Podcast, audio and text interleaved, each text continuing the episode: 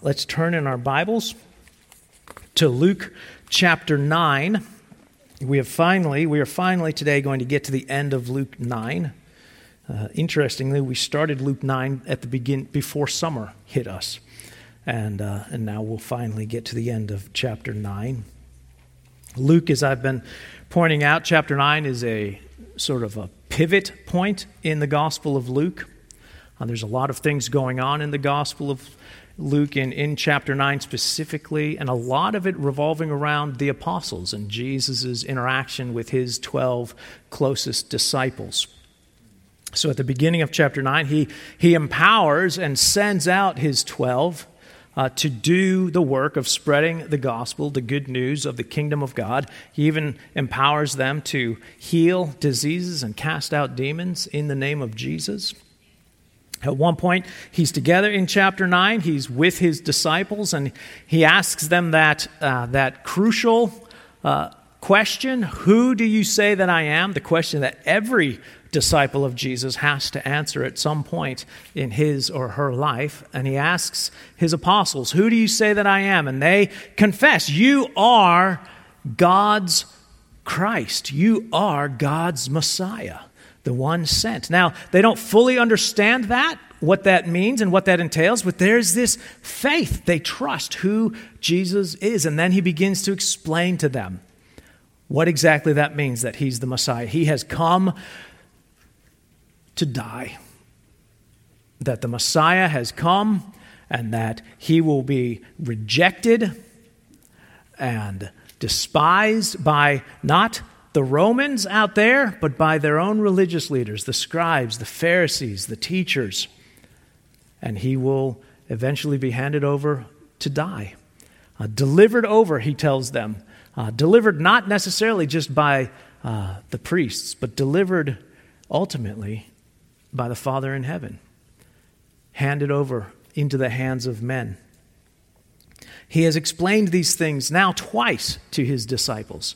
He's taken three of his disciples up onto a mountain where, where the Father has unveiled, unmasked Jesus' glory, shown to them, revealed to them the full glory of the Son of God, even announcing to them, This is my Son, the chosen one. Listen to him. They've seen again Jesus' display of power in casting out demons. And he finishes uh, by explaining a second time that he is going to be handed over into the hands of men. And so you'd think that the disciples now, they're really starting to get it. I mean, they've seen his glory, they've seen his power, they've heard him. They've, the Father himself has said, Listen to my son. They've, they've confessed that he is the Christ. You'd think that they are ready now. They are ready to follow Jesus. You would, you would think that, but you would be wrong. So let's stand for the reading of God's Word. Luke chapter 9 on page 1031 in the Black Bibles. Beginning in verse 46. An argument arose among them as to which of them was the greatest. But Jesus, knowing the reasoning of their hearts, took a child and put him by his side and said to them, Whoever receives this child in my name receives me. And whoever receives me receives him who sent me. For he who is least among you all is the one who is great. John answered, Master, we saw someone casting out demons in your name, and we tried to stop him because he does not follow with us. But Jesus said to him, Do not stop him, for the one who is not against you is for you. When the days drew near for him to be taken up, he set his face to go to Jerusalem. And he sent messengers ahead of him, who went and entered a village of the Samaritans to make preparations for him. But the people did not receive him because his face was set toward Jerusalem. And when his disciples, James and John, saw it, they said, Lord, do you want us to tell fire to come down from heaven and consume them? But he turned and rebuked them, and they went on to another village. As they were going along the road, someone said to him, I will follow you wherever you go. And Jesus said to him, Foxes have holes, and birds of the air have nests, but the Son of Man has nowhere to lay his head. To another he said, Follow me. But he said, Lord, let me first go and bury my father. And Jesus said to him, Leave the dead to bury their own dead, but as for you, go and proclaim the kingdom of God. Yet another said, I will follow you, Lord, but let me first say farewell to those at my home. Jesus said to him, No one who puts his hand to the plow and looks back is fit for the kingdom of God. The grass withers, the flowers fade, and yet the word of the Lord remains forever. You may be seated.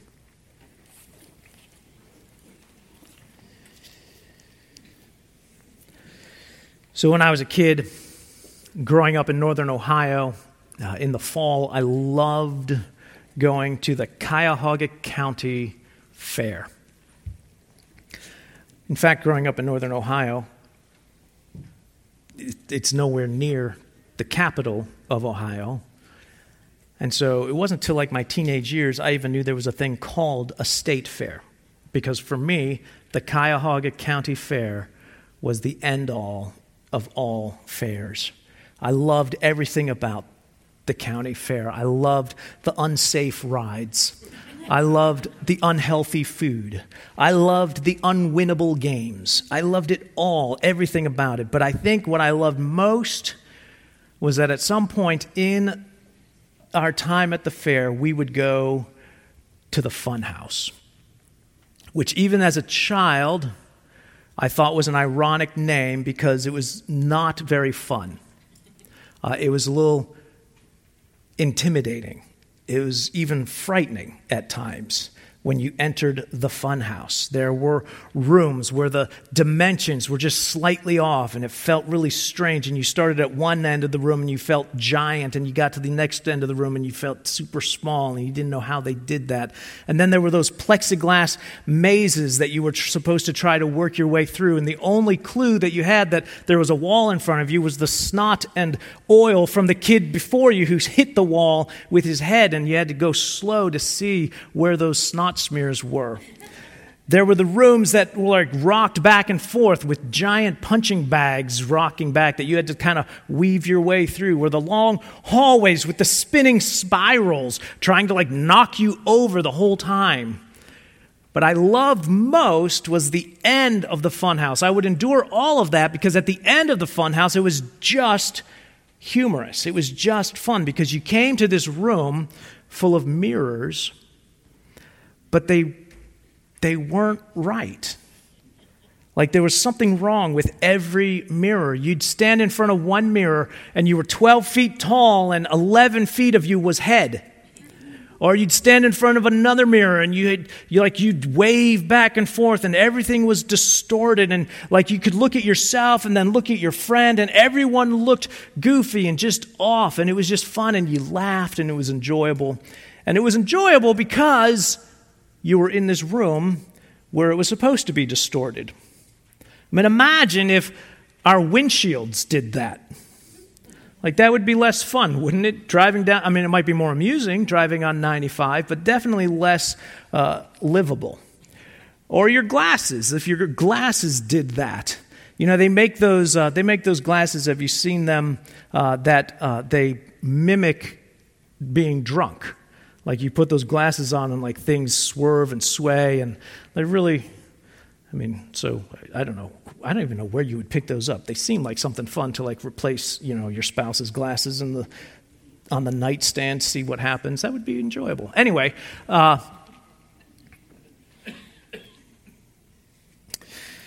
we look at this passage of Scripture, and it's like, what is wrong with these disciples? What is wrong? Everything they are looking at is distorted.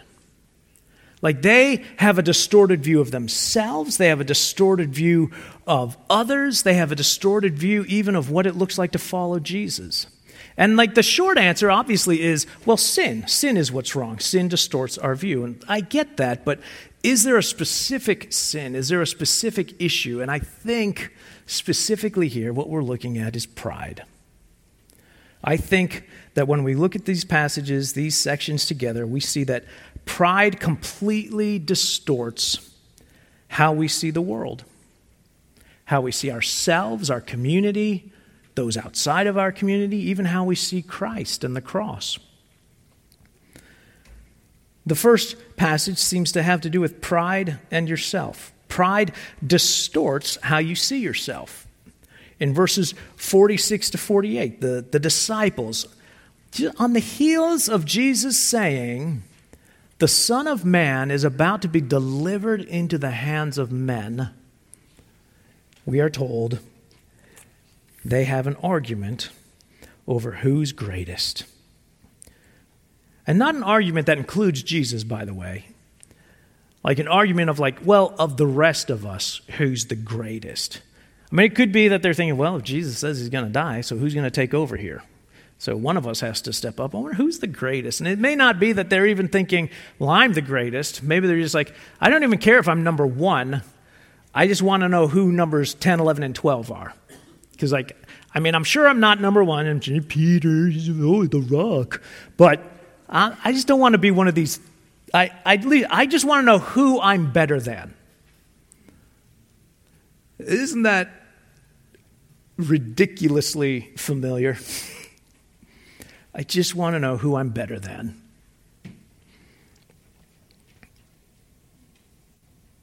Pride is, it is the, you might even say pride is under almost every sin we commit. I mean, there's some aspect of pride in every sin we commit, some aspect that says, I know better, I deserve different. It's pride. That's pride messing with our minds, distorting our view. Pride, you know, pride is at the heart of the fall of Satan. You know, we're, we're told that there's this passage in Ezekiel that says it's talking about the king of Tyre and his downfall. But as you read it, it gets weird and it's like, well, because he used to live with God and he used to talk to God regularly. And then he got proud and he wasn't, it wasn't enough just to be acknowledged by God. He wanted to be God. And you start realizing this doesn't seem like just talking about a normal king anymore. It was pride. In fact, uh, Paul warns Timothy that as you're looking for elders and deacons, that like uh, those who uh, give into the the temptation or the fall of Satan. It's, it's this aspect of pride in their hearts. Pride is, in, in one sense, underneath the sin of Adam and Eve. Satan comes to Adam and Eve and he says, Did God really say? I'm telling you, you don't need to listen to God. You can do this your way and everything would be better. Pride is obviously beneath the murder of Cain, of his brother Abel. Unwilling to hear a reproof from God about his sacrifice. Pride is at the heart of the Tower of Babel. We will build a way, we will reach heaven by our own works. Pride drove the anger of Moses, pride drove the adultery and murder of King David. Why do we envy? You know, when other people have good things going on in their lives, why do we get envious? It's pride. I think everything good happening in the world should be happening to me. I can't rejoice with you over something good in your life because it's not happening in my life. And when I see something good in your life, it just makes me angry about that good thing not being in my life. Or why are we arrogant? Well, it's pride. I think everything good in my life is because I deserve it. I've done what I need to. You don't have those things? That's probably because you're not as good as me. You should line up next to me. You should be more like me. I'll write a book, it'll help you. I deserve to be happy. I'm worth it. Follow your dreams. All of these things are all centered on pride. And in response, Jesus takes a child brings a child into their midst in verse 48. He says, Whoever receives this child in my name receives me. Whoever receives me receives him who sent me, for he who is least among you is the one who is great. Now, the trouble is, I don't know if his illustration conveys to the 21st century in a day and age where we idolize and worship our children, where everything about our lives revolves around our children and what they want. It wouldn't be it doesn't communicate these are the least, these are the lowest. Associate with these. In that time, in that culture, children were at best to be seen and not heard. And that's at the highest level. Uh, there are writings of Jewish rabbis who talk about how it is a waste of time and effort to even educate a young man who's under 12 years old. And I know every 10 year old boy is saying, Amen. Amen. but that wasn't the point of the rabbi. Children took up space. They require feeding and watering and clothing and bathing. And they do nothing to contribute to the welfare of your household or of society. They are purely a drain. They are the weakest. I'm just talking about the culture there. I'm not talking about like what I think. I mean, I'll, i can tell you what. Anyway, the, culturally, they were viewed as just, they were the weakest, lowest. There was nothing that a child could do for you. Maybe you could set them outside on a corner to beg, but that was it. I'm not saying that theirs is a good view of children. I'm just saying it's the opposite of our view of children today. Where our, like if we look at our calendars, we realize children are not really the least of these anymore if we look at our calendars, we realize, oh, children are the most important thing in the world. But Jesus' point is who are the least? Who are the overlooked? Who are the ones in society that, that you think that will give me nothing? Associating with that person, associating with that group of people, associating with those folks, I get nothing out of it. It's purely pouring out. Jesus says that. Do that, and you'll be great. Be the least. Associate with the ones you think are the least. You want to be great?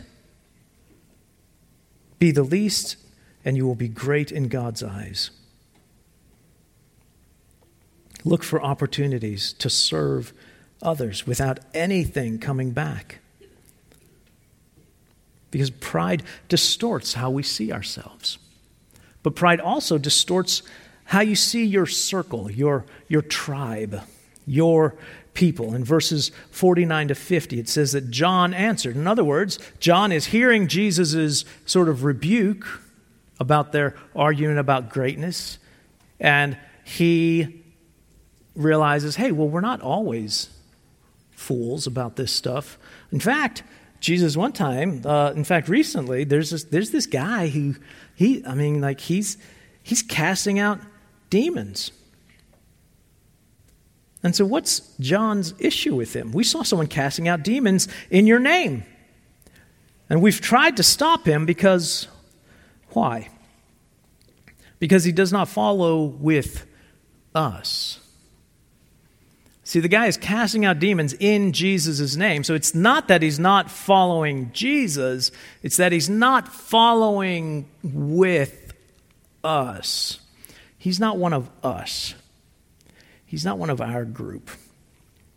Pride can show up in the ways that we have this sort of us and them mentality, uh, even within the church. They don't use the confession we use.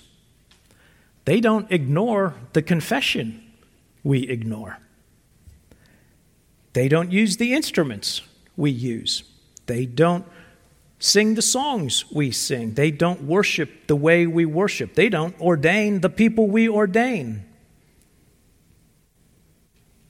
Sure, they're caring for others in ways uh, that we uh, don't seem to be able to do. It's a little ironic, I think, that John is complaining about a guy casting out demons, tried to stop him from doing the very things the disciples weren't able to do when Jesus came down the mountain.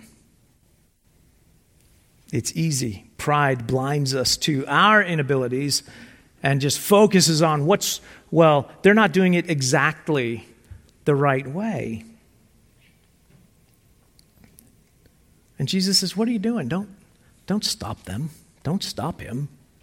I mean, the one who's not against you is for you. Now, in chapter 11, it's going to look like chapter 11 of Luke, which at this rate will be in like June of 2024. Uh, but in chapter 11 of Luke, it's going to look like Jesus says the opposite, but he doesn't. But it's going to seem like he does. And when we get there, I'll show you that it's not the opposite. It's a completely different statement that he's making. But here, he's saying, listen, if they're not against you, they are for you. It's amazing how, how pride can make us suspicious of everyone who's not in our tribe.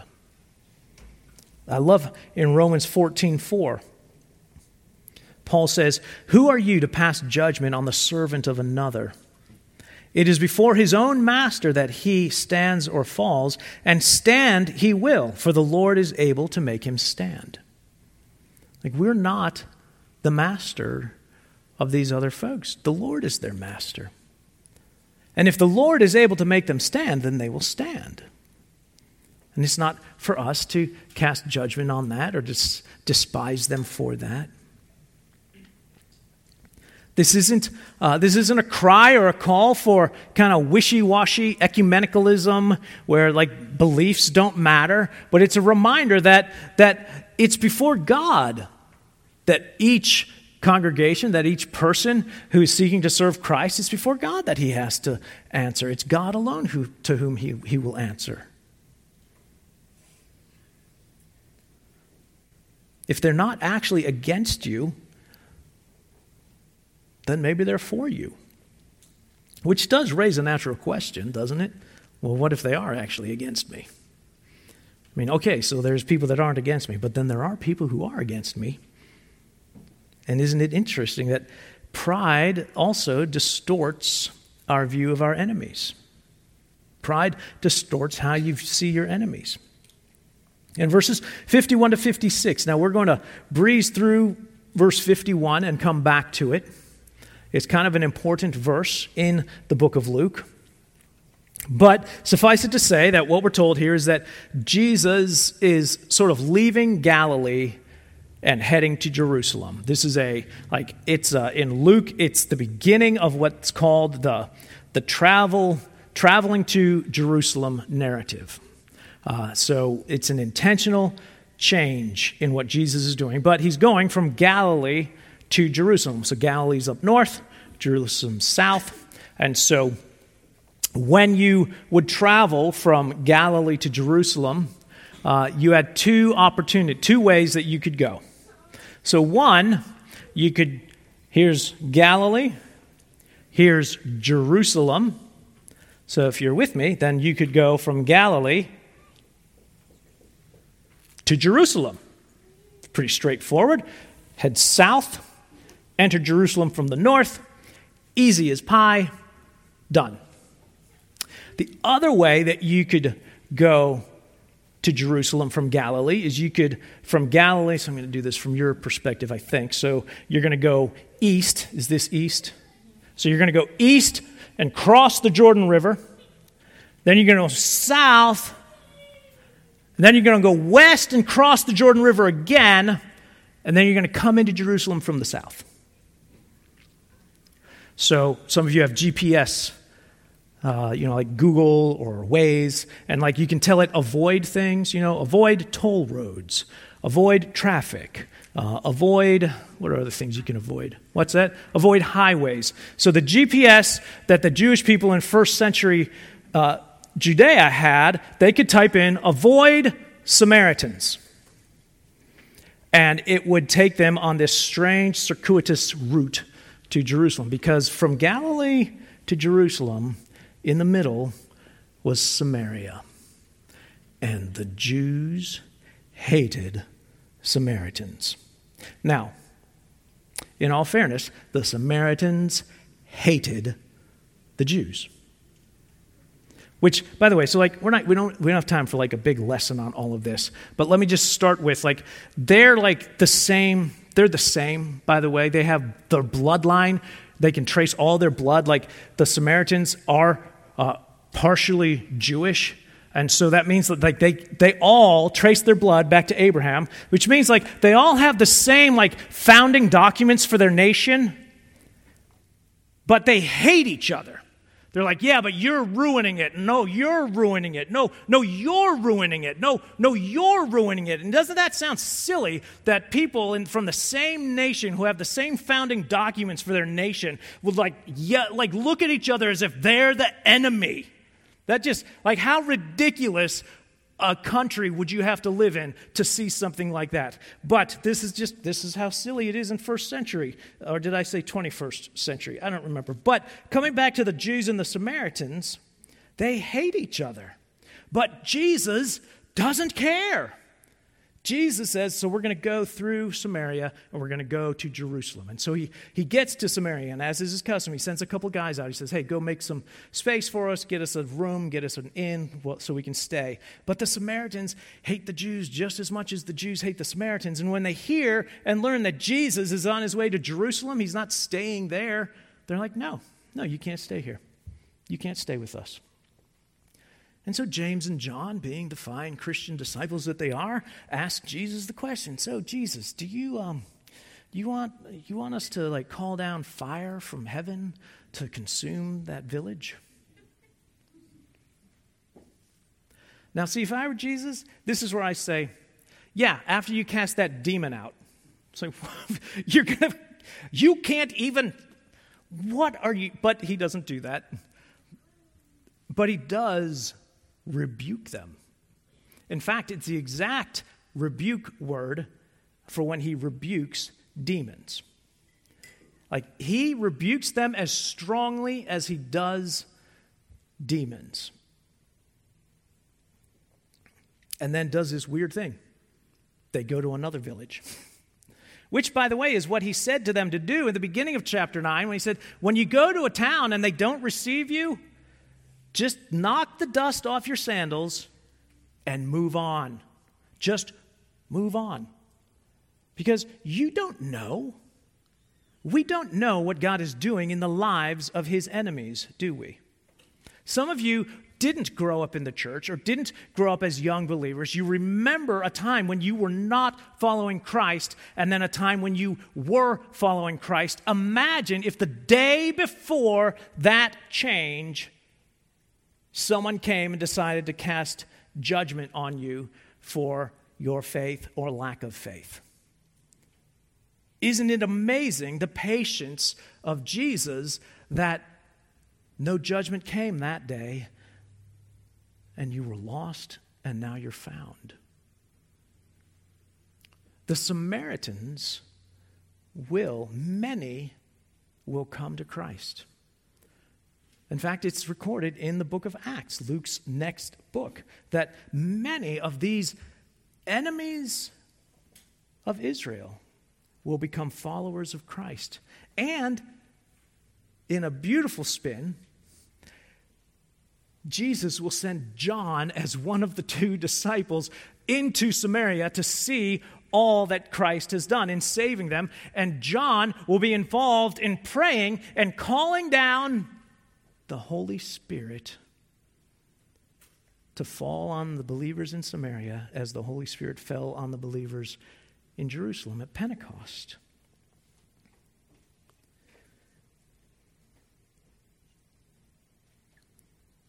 It is hard to leave the enmity of others in God's hands, isn't it?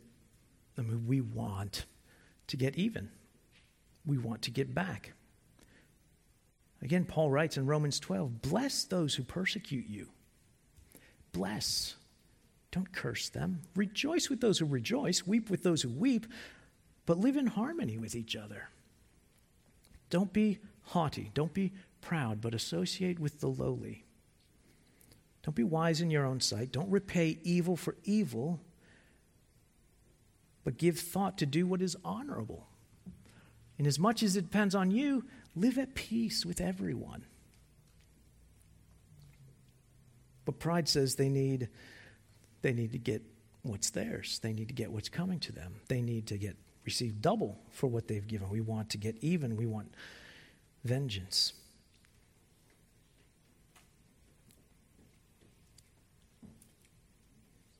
And then finally, we come to this section where we realize that pride doesn't just affect our horizontal relationships, does it? But pride affects our relationship with God, our willingness to follow Christ. Pride distorts how you view your Savior and how you view commitment. You know, you've got these three men in this section about following Jesus. This one guy comes up and just boldly proclaims, I will follow you wherever you go. See, pride causes us to make these huge commitments without even considering what we're committing to. Jesus says, Will you? I mean, do you understand the cost of following? Would you follow me if, if it costs you some of your comfort? Would you follow me if, if it costs you your, your home or your livelihood? Would you follow me if it costs you your, your life? This man is offering commitment out of naive ignorance.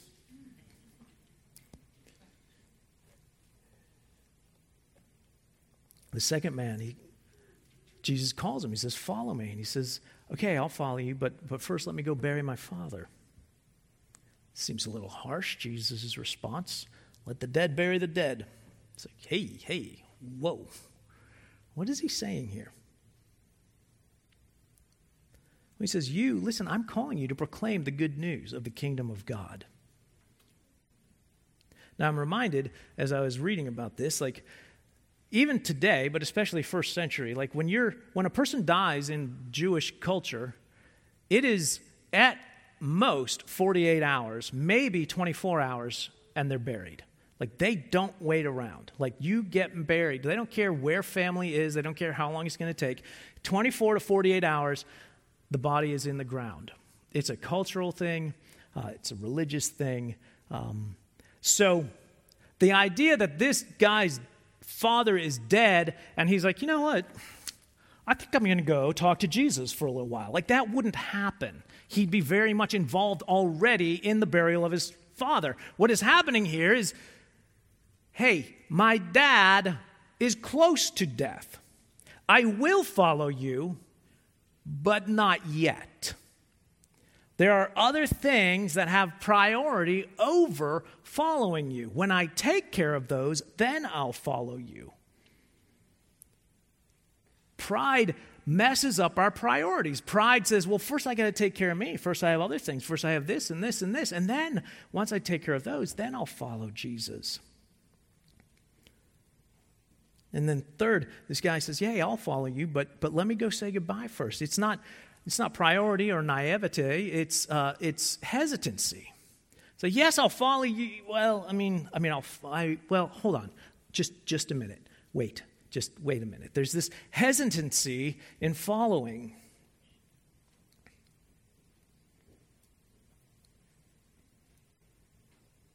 And the thing is, like, we look at this and we're like, wow, this is, this is me. This is how I follow Jesus. Like, either I make very naive commitments of, oh, yes, I'll follow. Oh, wow, that was hard. Or my priorities alter how willing I am to follow, or my hesitancy to follow. Isn't it incredible that, like, again, like, the, none of this shows up in Jesus? I mean, it shouldn't be incredible. I mean, it's the Son of God. But, but Jesus' commitment, Jesus' following is always intentional, always eyes wide open.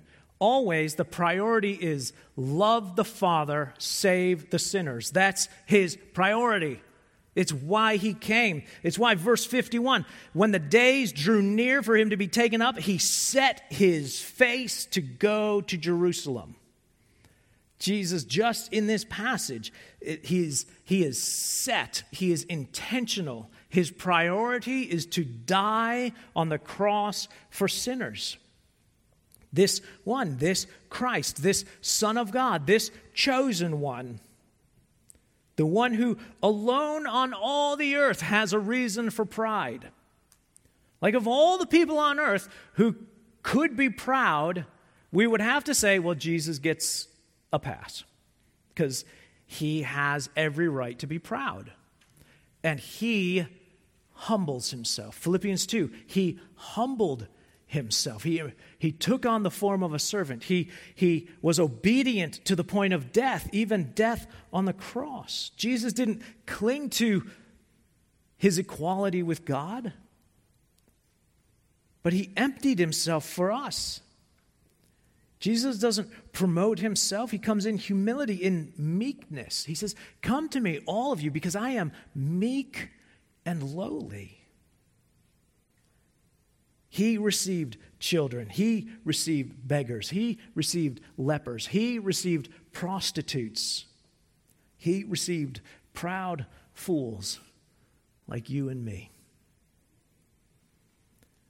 Jesus didn't come in spite of our pride, Jesus came because of our pride.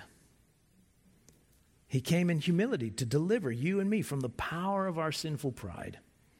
He humbled himself to the point of death on the cross. And he's now, he, even now in his exalted state, he's humble. He intercedes on your behalf, on my behalf. He stands as advocate next to us every time we give in to pride.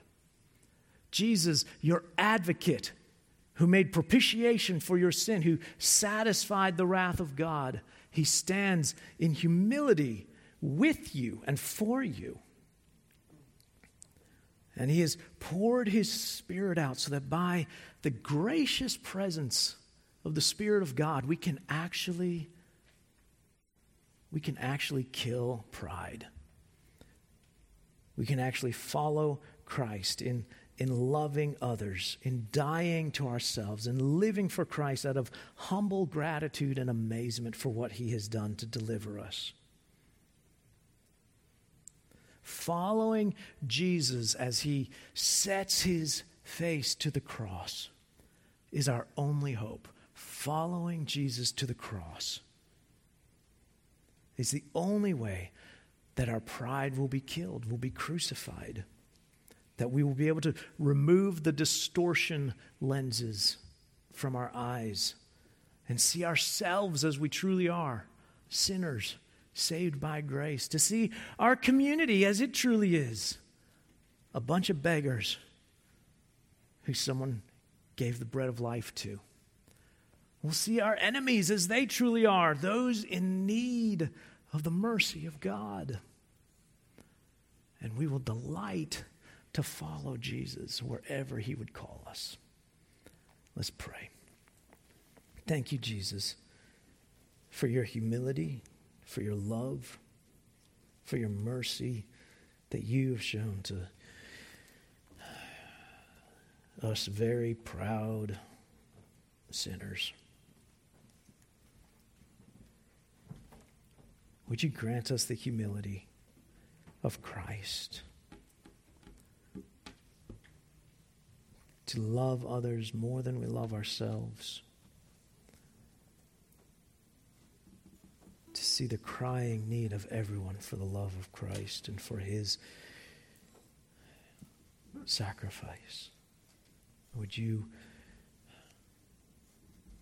grant to us that if we boast at all, it is in Jesus Christ and his work on our behalf.